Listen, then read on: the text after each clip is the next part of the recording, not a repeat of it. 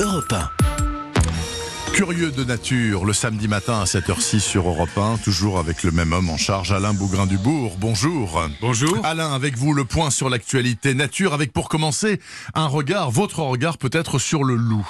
Oui, je vous invite à rejoindre le musée de l'image de la ville d'Épinal qui a décidé de mettre en valeur cet animal clivant qu'est le loup.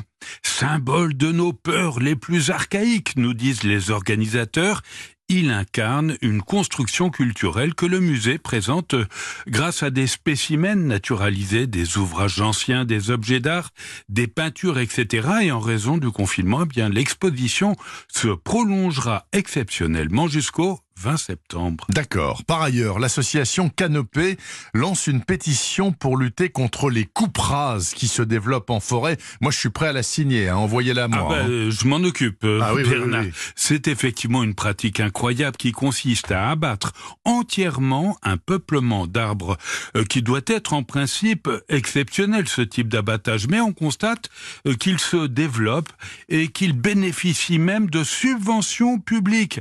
La loi ne contrôlant pas ce type d'opération, ce sont des centaines de milliers d'hectares de forêt en très bonne santé qui sont abattus pour être transformés en monoculture intensive d'arbres. Évidemment, c'est un coup dur pour la biodiversité. On l'a notamment constaté avec les anciennes forêts du Morvan, euh, transformées en granulés de bois.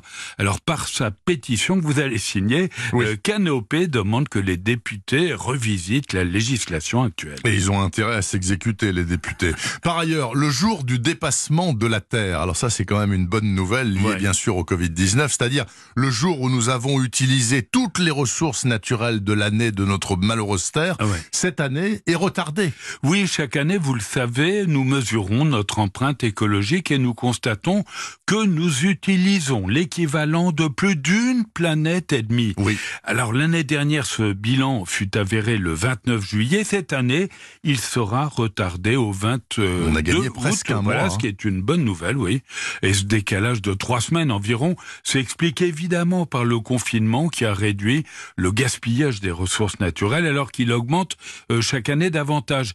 Pour retrouver une empreinte écologique aussi tardive, il faut remonter à 2005. Bon, ça c'était la bonne nouvelle liée au Covid. À la veille des vacances, par ailleurs, Alain Bougrain-Dubourg, la SPA, la Société de protection des animaux, lance une campagne très percutante contre les abandons. Oui, percutante parce qu'elle a demandé à Ben Lacour de réaliser un film où l'on se met à la place de l'animal. Nous voyons ce qu'il voit, nous ressentons ce qu'il ressent. Le réalisateur raconte ainsi l'histoire d'un abandon brutal, évidemment, mais qui se termine bien puisque les SPA agit pour secourir ceux qu'elle appelle les survivants de l'abandon.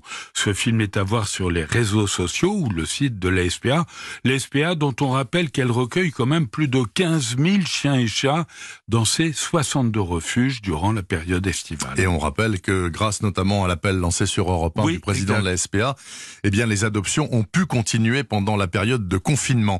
Enfin, l'exposition Bêtes de scène, autrement dit, les animaux dans la sculpture contemporaine, se prolonge jusqu'au 12 juillet. Oui, c'est la fondation Villa d'Atrice, dont les collections sont en principe conservées dans le Luberon, euh, qui a sélectionné 57 sculptures de 27 artistes français et internationaux pour les présenter à l'espace Monte Cristo à Paris. Alors, dans ce superbe cabinet de curiosités, le vagabondage artistique s'attarde sur des sèches ou des crevettes en verre, des représentations de carapaces de tortues, des poulpes luisants, des batraciens en faïence ou des oiseaux improbables, une étrange ménagerie qui nous renvoie à nos relations au reste du vivant. Des visites commentées sont organisées et tout cela est gratuit, cher Bernard. Eh bien, c'est la cerise sur le gâteau de votre chronique, Alain Bougrain-Dubourg. Je vous en remercie et je vous souhaite un excellent dimanche.